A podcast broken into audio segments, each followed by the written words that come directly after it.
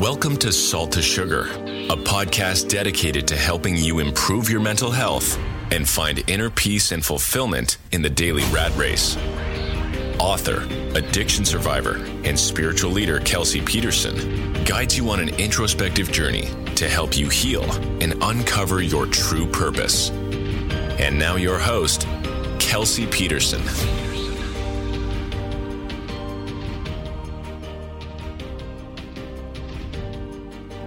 Hello, welcome to the Salt to Sugar podcast. I am your host, Kelsey Peterson, and I'm so grateful to be here. I'm so grateful that you're that you're tuning in and listening. Uh, if you don't mind going up to the top right corner of your screen and subscribing, that helps me make sure you don't miss any future episodes, and it helps you make sure you don't miss any future episodes. Uh, I am here today on this episode with my friend Chris Smith. Uh, he is the Valors Veterans Community Arizona director of the Tucson chapter. Um, Valor Veterans Community Arizona is an organization that I've had on this podcast. Ro Gonzalez uh, spoke on this, uh, so he he talks about his nonprofit. You can go back to that episode um, and listen. Uh, Chris, hello. Hi. Welcome. Thank you for having me. yeah, thank you for joining. Um, I wanted to have you on this podcast because you are a veteran. You do a lot of good with Valors um, and you have struggled with addiction and overcome a lot. And you also, like me, share your story uh, in an open, vulnerable, strong way. And uh, I'm just so glad and grateful that you're uh, willing to come on to the Salt Sugar podcast. So, um, I was hoping you could start by just sharing uh, about your story with with military service and then how it led into addiction and then overcoming that. So it's kind of like an open ended question, but just um, take it away. Okay, so I served in the military from 2004 to 2007 when um, I got back and had some problems. I was injured overseas um, by a rocket attack.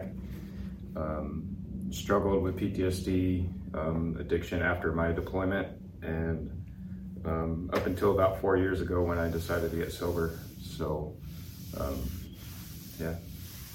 Okay, so you struggled with PTSD, and then what was the what was that like? What um what were the feelings? Because I think we talk a lot about PTSD, but a lot of people don't really understand what the emotions are. So if you can like reflect on kind of what you were feeling at that time. Um, the feeling of hopelessness, um, just um, nervous about everything, anxiety about anything and every every place that I needed to go or do. Um, never really thought about that part, the feeling part about it. Yeah. Um, well, I think that's the relatable stuff, like that, because even people that have different trauma than just military are going to relate to the emotions right. level from from different trauma. Right. Um, I felt like I was um, not. Uh, I don't know how to say it. Um, like I wasn't myself. Mm-hmm. Um, I came back a different person from my deployment, and um, I was angry at the world, angry at myself, angry at the military, um, angry at God for many years, and um, yeah, those emotions led me down a really rough path of of addiction to morphine and alcohol, and then after morphine and alcohol, it was it was meth. Um, the feeling of of not being able to control my surroundings um, was a really big one for me. Uh, I still struggle with that even today, even after all my treatments, and and so um, that and the feeling of my family not understanding what is actually going on with me, not not because they didn't want to, but because I didn't tell them what I had gone through overseas and what I had seen. Um, I was trying to protect them when all I was really doing was hurting myself. Can you elaborate on the surroundings piece that you touched on? Because I think that's really important, and I, I'd like to hear more about what what you were struggling with your surroundings. Um, just groups of people, large groups of people, um, being not knowing them like if I'm in a group of people that I know, um, veterans, obviously, um, a lot of us are really comfortable around other veterans because we understand what we went through, what everybody has gone through in similar situations. Um, so just the nervousness of not knowing if somebody, I mean, obviously fight or flight in Iraq, right, um, or any deployment, um, not knowing if somebody's going to attack from behind me or even though I'm back in the states. Um, that that really was a big piece of my my issue was was staying in the fight or flight, and I think the drugs had a big big part of keeping me in there. So yeah, what um, what did getting help look like at first for you? Like when what what did your breaking point look like? Where you finally were like, I need to stop the meth, get some help with probably something that you were very confused about. You didn't recognize yourself. So what what did that breaking point look like for you? Because I think that we all get off the elevator at different floors. I always yeah. say. So what was your what was your floor? Mine was the bottom floor. I, I was definitely at the bottom. I done so so much and treated my family so bad that none of my family, my mom, my sister, my brother would talk to me or have anything to do with me. Um, my wife and kids had been made to move out by DCS at the time because of my drug use. Um, and then about four or five months after that, the house I was living in burned down. And I lost everything I owned at that point. Um, and that's when I woke up one morning and I said, what are you doing? Why are you still using drugs with your family? You're beautiful wife has walked out the door and been forced to actually leave you. Um, and I took all the drugs I had at that time. I put them in the toilet and I flushed them down the toilet. Wow. And that was that was that. But that was after years and years, almost ten years of, of struggling with it. And my wife told me I need to get help. I need to get help. So here I am today. So you that was that was four years ago. yep. Been sober since that day? Yep, December 15th of 2019. Wow. That's incredible. Congratulations. Thank you. It's a hard road. it is, and I want to get more into that. Um, so I was telling you before the podcast started that I it was really important for me to have you on because I talk a lot about I'm, I'm careful about I try to be careful about the 12 step and talking about the 12 step program um, because it is like this sacred um, thing that needs to be protected and not um, you're not supposed to like make money off of it or um, exploit the program or anything. So I try and be really careful about it. Um, but I do. I mainly talk to people that are in the program or have done the 12 step, uh, a 12 step program. I've always believed that, now this is coming from me, that the 12 step program is very black and white and it works really well for a lot of people. It worked for me amazingly, like saved my life. It's still working for me. Um, however, not everybody's the same, and we're not black and white. We are all different, and there's different things that help different people. That you can still get what people get out of the AA program, but in different forms. Um, so and and that's that's your story. So so from that that day you flushed your drugs, what has your recovery? Can you tell the audience what your recovery looked like because it's it's different from mine.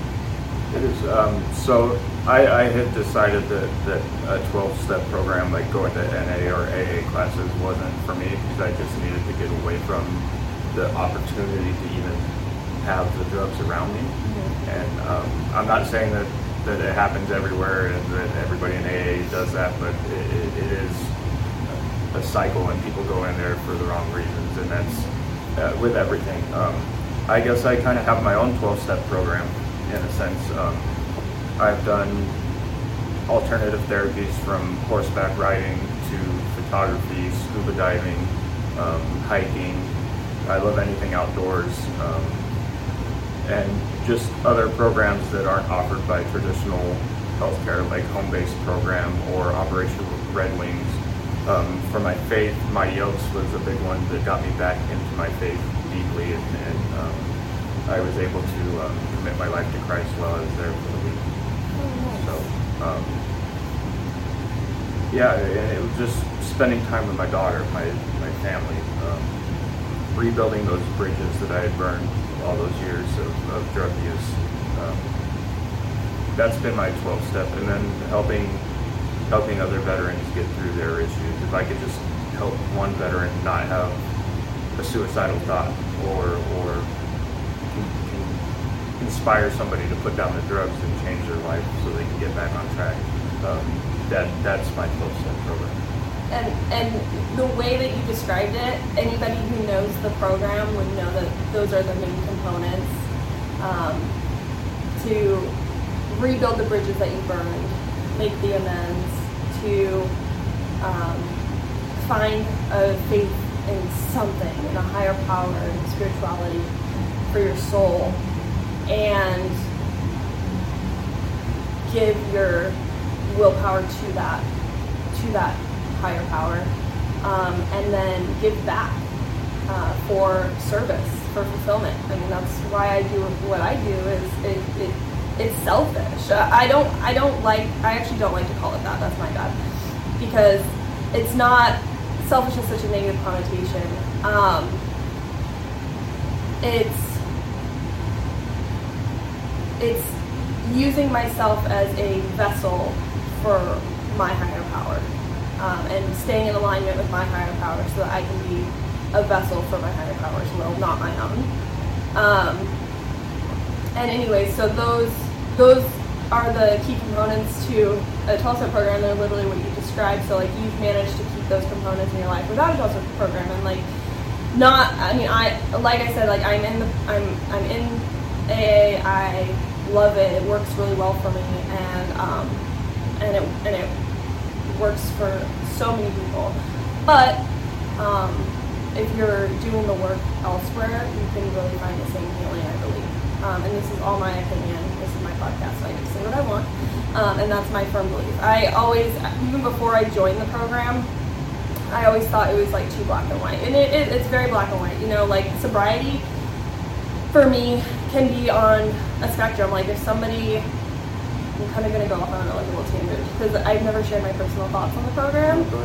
Um, sobriety can be a a spectrum in that if somebody is drinking themselves to death and for the time being they need to smoke pot to like stop drinking then that's part of their process and then and then eventually you can like get off that and then and like find more and more alignment with, with your higher power which would be present and not check out through any substances but um, but if somebody is literally drinking themselves to death and smoking some weed helps them my opinion is that they should be allowed to do that and still work a program such as such as AA. But but there's there's just a lot of disagreement about that. Um, and so it, that's always been my belief, and, and, that's one of the reasons I actually stayed out of AA for a while because I just thought it was too black and white of a program. Um, however, there is it, it works so well. There is me. benefit to it in, Yeah. in, in certain situations. Like you brought up the cannabis thing. Mm-hmm. I, I actually I'm a medical marijuana card holder for for Arizona. Um, I use medical marijuana instead of using the pain pills that I was addicted to for Yeah. six years. Um, and I don't consider myself addicted to the drug Mm-hmm. because I can go without it. I've proven that. I did 14 days in Boston without it for my Home Base treatment.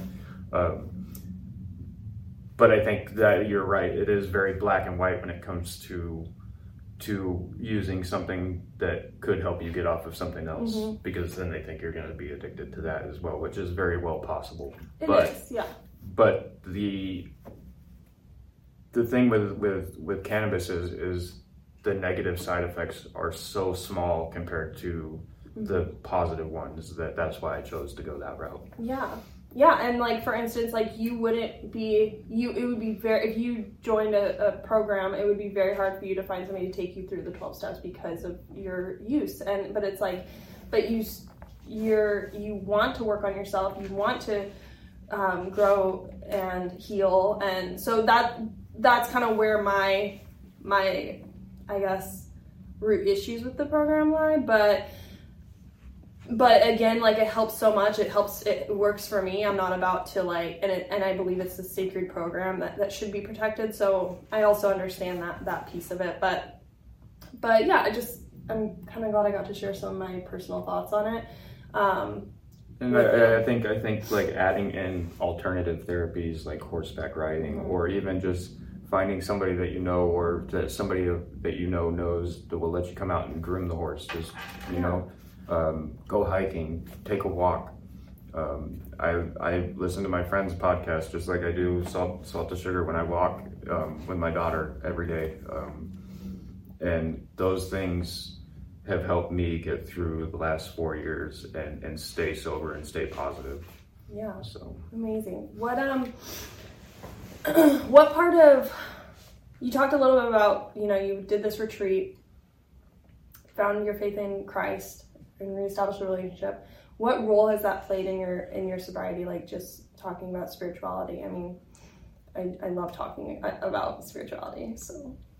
So um, the the my spirituality, just aligning my life with the way that that Christ wants us to live, um, has said that we should live, and and trying to live that the best I can in my everyday life, and showing my kids a positive direction in life to go instead of always the negative. You know, um, we go to church, me and my wife, which we are back together now. Um, and um, we go to church every Sunday. I'm pretty involved with my church to take photos at our events. And it's just been, uh, among other things, among the spiritual thing, the social aspect of it. The people that I'm around in church are good people for the most part, at least from what I know.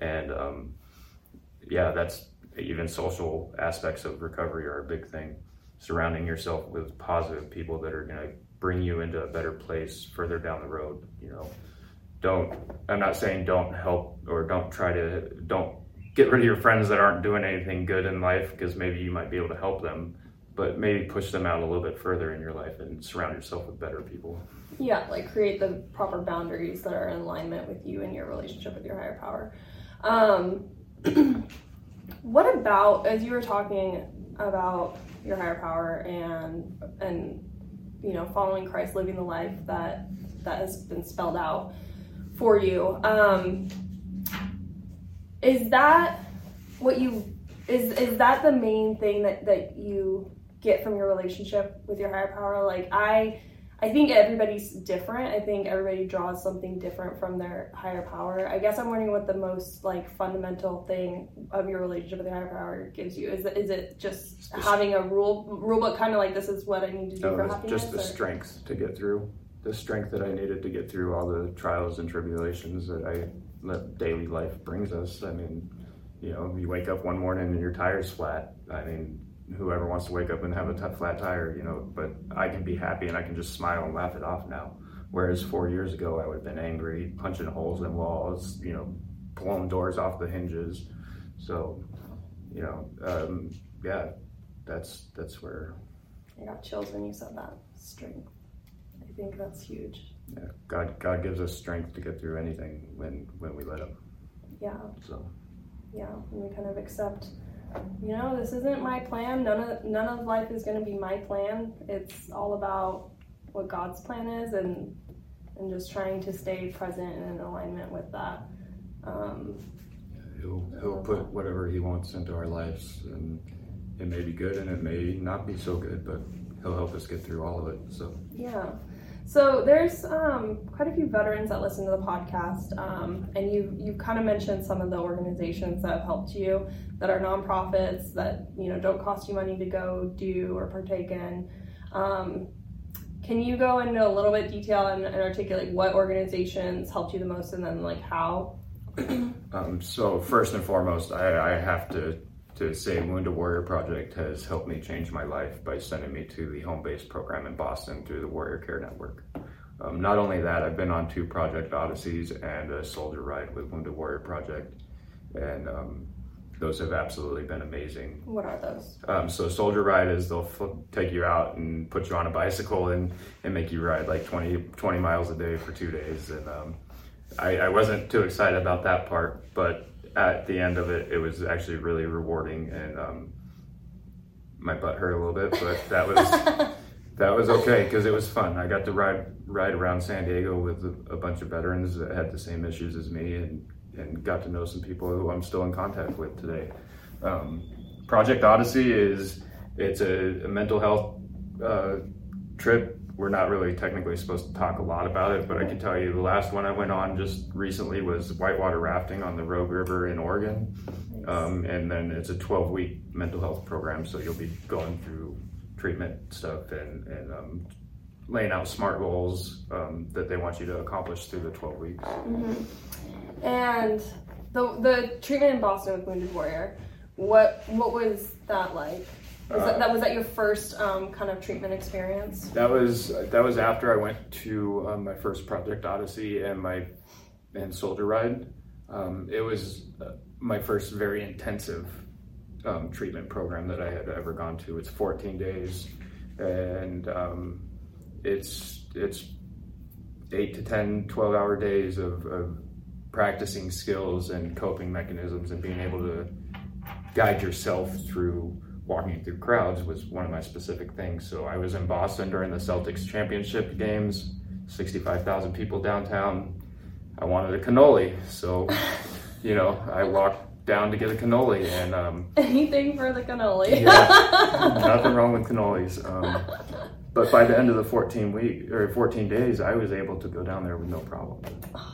Wow. So and now I I can take my daughter to baseball games, Diamondback games. I can go do these things. Airports don't bother me so much. Oh. But if anybody tells you an airport doesn't bother them, I don't. I think they're lying. So. Right? I know. it wasn't until I got. I used to have to drink at airport. Like I looked forward to going to the airport because it was like my get drunk time. I would get to the um, Amex has the little lounges or whatever. So I'd get to the lounge like I'd get to the airport like two hours early before my flight. Hang out in the lounge, drink for free, get get really fucked up for the for the flight, get into the airport I flew into, hang out at the lounge for a few more hours, drink some more, and then and then you know head off to my vacation or trip or whatever. Like that was so that was my airport experience. But then ever since I got sober, I realized that um, airports give me a lot of anxiety. There's so much energy and stress, and um, we're all I believe we're all like connected, so we feel each other's emotions, and so the airport is a dangerous place it really is. So instead of drinking now at the airport, I go and get a smoothie with a shot of wheatgrass, and that's my drink at Ooh, the airport. Love that ritual. Yeah. I might have to take that on. Just don't go to Salt Lake City because they don't have any smoothie places that I found.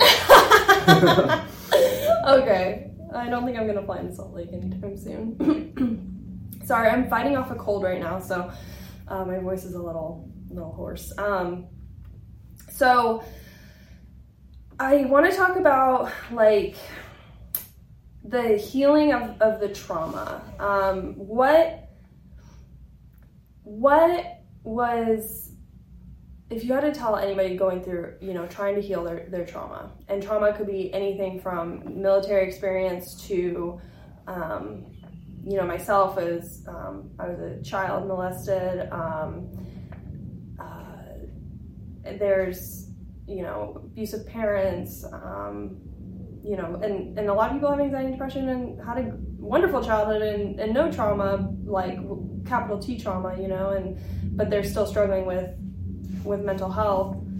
Um, but overcoming those negative emotions, those things that bring us down, that I call the darkness. I call depression and anxiety and mental health stuff like the darkness and the light. Um, or the darkness is always going after the light. Um, what is what it, what was like the biggest thing that you did to overcome the darkness? Those those rough feelings the, the reasons you went to check out through meth and uh, drugs?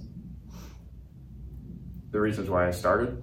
The the no not the reasons you started the the thing sorry i the thing that helped me get out of it? Yeah that to to get your light back to fight the darkness to put your shield up um, if somebody's listening who's struggling right now, what's like the one thing that you want them to know that that helped you overcome the darkness?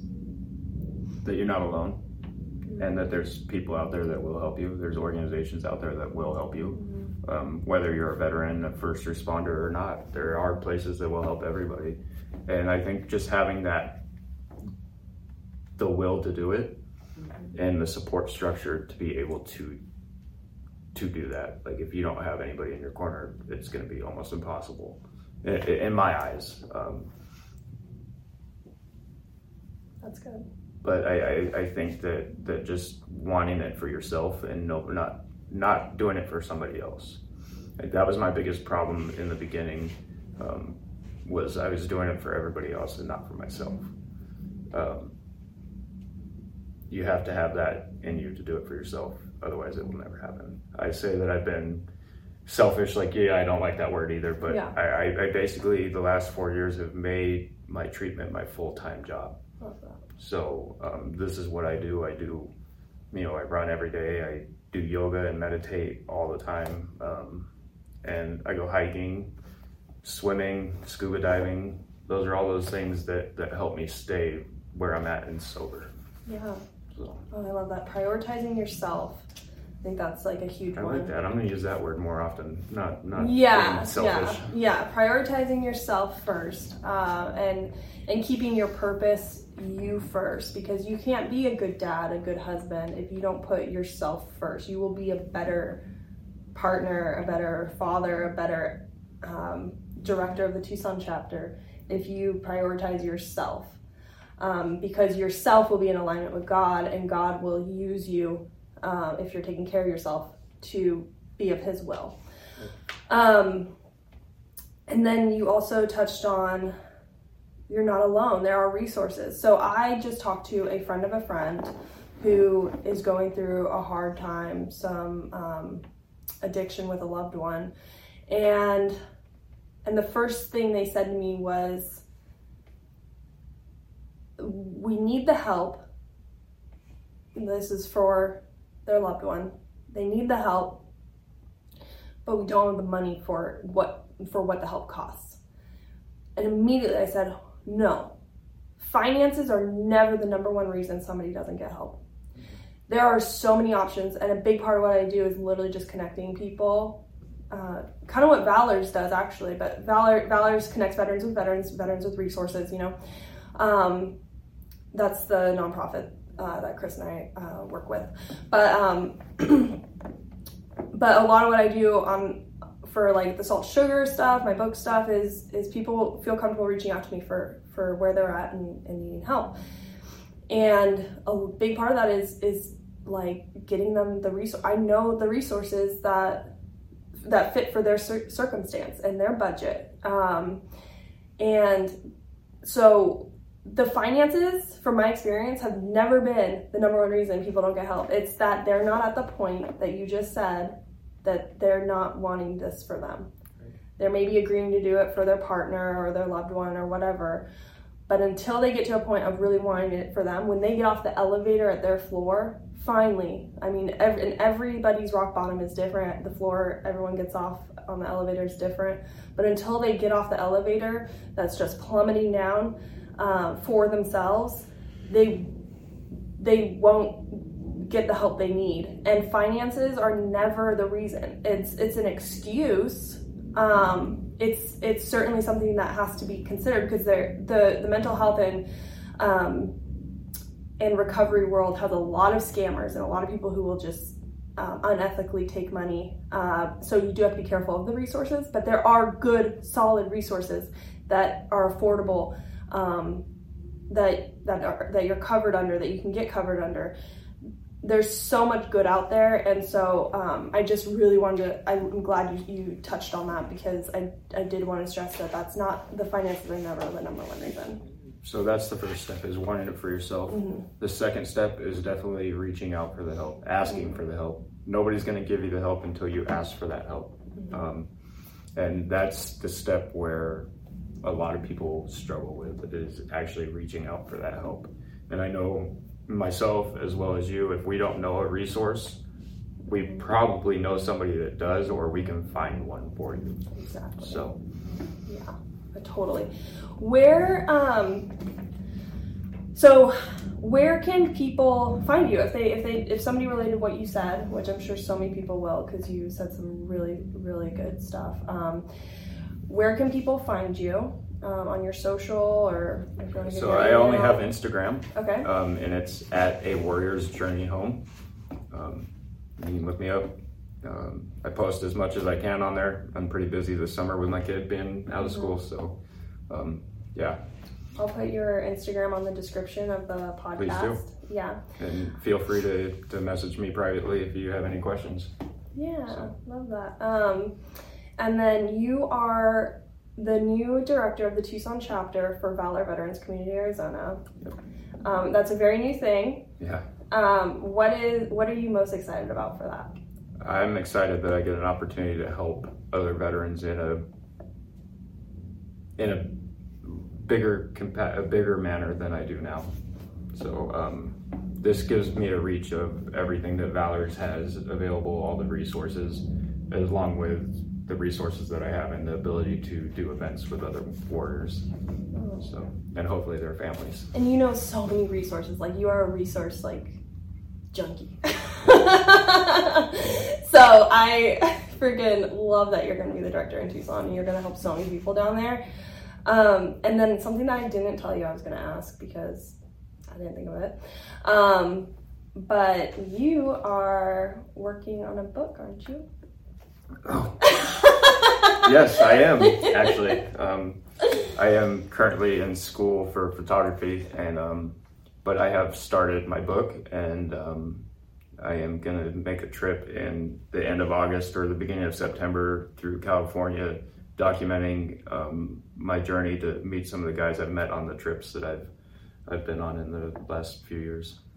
So to go hang out with them and go hiking and yeah. Yeah. So what is is, is the book going to be like about other people's stories too, or Um, at the be- end, I'm gonna have a few other, uh, just kind of my like adventure into writing this book, and I'm really doing it to, to go sit out in the redwoods and write some of my book as well. So, Cool. So your book is going to be kind of about the journey of writing the book. Yep. Oh my gosh, I love that concept. That's really cool. Yep.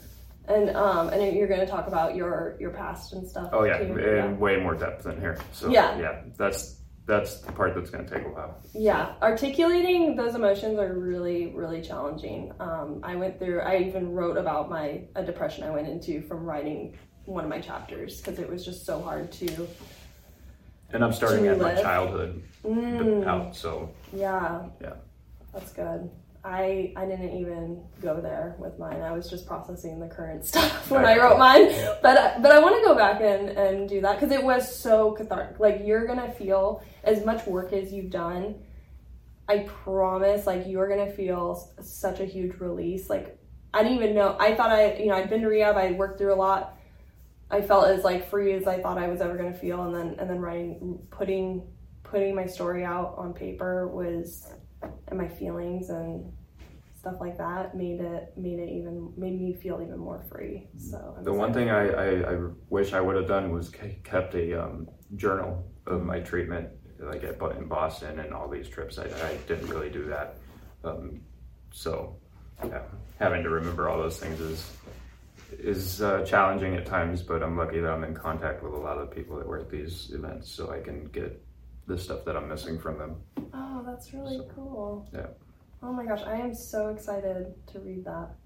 Um, It'll be probably a year or so before Mhm. I get get it done. But yeah, Yeah. thank you for putting me in contact with um, what was her name? The lady from the Young Writers Oh, Foundation. yeah.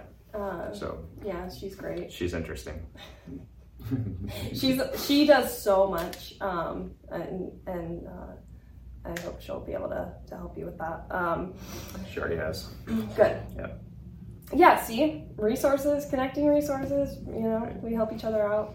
Um, so, Yeah, I don't want everybody to think that we don't need resources sometimes too. so we don't know everything. yeah, yeah, um, for sure. I am a work in progress. I try and make that really clear on here. Like, I don't know everything. I just try and share what's worked for me so far. and what I still need to work on so people know I'm not not just um not just have it all figured out. I mean, I'm ne- like we're never gonna have it all figured out. No, we're never going to be perfect, and we're always going to have those struggles. We're going to always have those cravings. We're humans, Yeah. and um, it's just a matter of getting past those in a way that doesn't jeopardize our our body or our mental health, hmm and just finding solace in the life that we have, being happy with what we've been given. Yeah, So. it's beautiful. I have a beautiful life. I have a beautiful family. Um, I have a beautiful life. I can't complain. Good. So, Oh my gosh. Well, thank you so much for coming on the Salt to Sugar podcast. thank Uh, you for having me. It was a really fun conversation, and I'm really excited to work with you more with Valors. Um, Ready for that? you and I just, well, you didn't do partake in the yoga because you hurt your back, but we did yoga this morning with Valors um, every second and fourth Sunday uh, of the month. Um, Valors is doing yoga, and I'm instructing it. Uh, and so I like it. I'm biased. It's the best yoga ever. right? yeah, it looked good until you got sprayed with sprinklers. Yeah, we got taken out by sprinklers, but we moved. It was funny. Um, and so uh, that's every second and fourth Sunday of the month. Uh, you can go to the Valor Veterans Community Arizona page to uh, get updates on the yoga and on all the other events that, that are put on for veterans. Um, and go into the description to follow Chris on Instagram. uh, and And look out for events in Tucson. If you live in Tucson, there'll be events here pretty soon, next if you month live or so. yeah, if you live in Tucson, Chris is your man. Um, so excited for that chapter to open. Um, and please subscribe. Make sure you don't miss any future episodes. Thank you so much. Thank you. Thanks for tuning in to Salt to Sugar. You're officially one step closer to becoming your best self. Be sure to subscribe wherever you heard this podcast so you never miss a future episode. Remember, you are not alone. For more information or to connect with Kelsey, you can find her on Instagram at Kelsey Pete. Thanks again for tuning in, and we'll see you next time.